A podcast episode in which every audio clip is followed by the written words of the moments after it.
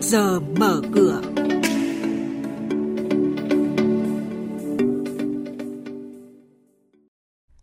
Thưa quý vị và các bạn, Ngân hàng Phát triển Châu Á dự báo Việt Nam là nền kinh tế có mức tăng trưởng mạnh nhất Đông Nam Á trong năm nay và năm sau. Giá chung cư ở Hà Nội có tốc độ tăng cao gấp 3 lần tại thành phố Hồ Chí Minh. Những thông tin này và một số hoạt động đầu tư tài chính đáng chú ý khác sẽ được các biên tập viên của Đài Tiếng nói Việt Nam cập nhật cùng quý vị và các bạn trong bản tin trước giờ mở cửa ngay sau đây. Thưa quý vị, thưa các bạn, thực hiện chỉ số kinh doanh liêm chính, một công cụ giúp Việt Nam tiếp tục thu hút được các khoản đầu tư có chất lượng. Đây là thông tin được đưa ra tại hội thảo giới thiệu chỉ số này do Liên đoàn Thương mại và Công nghiệp Việt Nam VCCI tổ chức hôm qua. Theo khuyến nghị của chuyên gia, thì liêm chính trong kinh doanh đòi hỏi một cách tiếp cận toàn diện, từ môi trường làm việc, người lao động, chuỗi cung ứng, các cơ quan chính phủ cho đến người tiêu dùng và cộng đồng, với tư cách là các bên liên quan đều phải được tôn trọng. Ông Patrick Haverman, phó đại diện thường trú của chương trình phát triển Liên Hợp Quốc tại Việt Nam cho biết. UNDP chúng tôi cũng đang rất là nỗ lực để hỗ trợ VCCI và cộng đồng doanh nghiệp trong việc xây dựng bộ chỉ số. Đây là công cụ mà chúng tôi nghĩ là nếu mà các doanh nghiệp sử dụng trung thực và minh bạch thì nó sẽ tiếp tục đóng góp vào việc là tăng cái vị thế của Việt Nam, tạo nên những cái niềm tin, thu hút các khoản đầu tư. Theo dữ liệu từ trang tin bất động sản.com.vn, mức độ quan tâm đến bất động sản tại thành phố Hồ Chí Minh trong 8 tháng đầu năm nay tăng 17% so với cùng kỳ năm trước, trong khi chỉ số này của Hà Nội là 4%.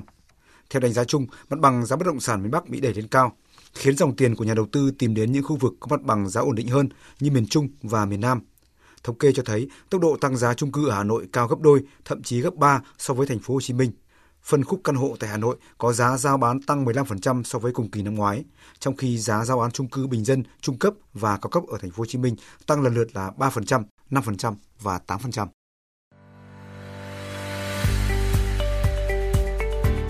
Quý vị và các bạn đang nghe chuyên mục Trước giờ mở cửa. Thông tin kinh tế vĩ mô, diễn biến thị trường chứng khoán, hoạt động doanh nghiệp niêm yết. Trao đổi nhận định của các chuyên gia với góc nhìn chuyên sâu, cơ hội đầu tư trên thị trường chứng khoán được cập nhật nhanh trong Trước giờ mở cửa. Thưa quý vị, thưa các bạn, thiết lập thị trường giao dịch có tổ chức cho trái phiếu doanh nghiệp phát hành riêng lẻ. Đây là một trong những quy định được bổ sung tại Nghị định số 65 mới đây của Chính phủ. Theo đó, trái phiếu doanh nghiệp riêng lẻ phải lưu ký tập trung tại Tổng Công ty Lưu ký Bù trừ Chứng khoán Việt Nam, sau đó đăng ký giao dịch tại Sở Giao dịch Chứng khoán. Tại phương án phát hành trái phiếu phải nêu cụ thể đối tượng nhà đầu tư mua trái phiếu, sau khi phát hành trái phiếu chỉ được giao dịch giữa các đối tượng nhà đầu tư đã công bố tại phương án phát hành. Ông Nguyễn Hoàng Dương, Phó Vụ trưởng Vụ Tài chính Ngân hàng thuộc Bộ Tài chính cho biết.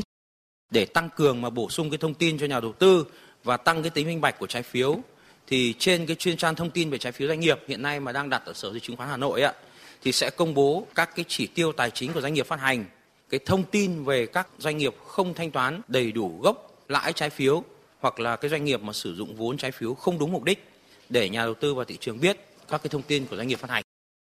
Mới đây, Sở Giao dịch Chứng khoán Thành phố Hồ Chí Minh thông báo mã chứng khoán GAB của Công ty Đầu tư Khai khoáng và Quản lý Tài sản LC đã bị đưa ra khỏi hai bộ chỉ số là VN Small và VN All Share.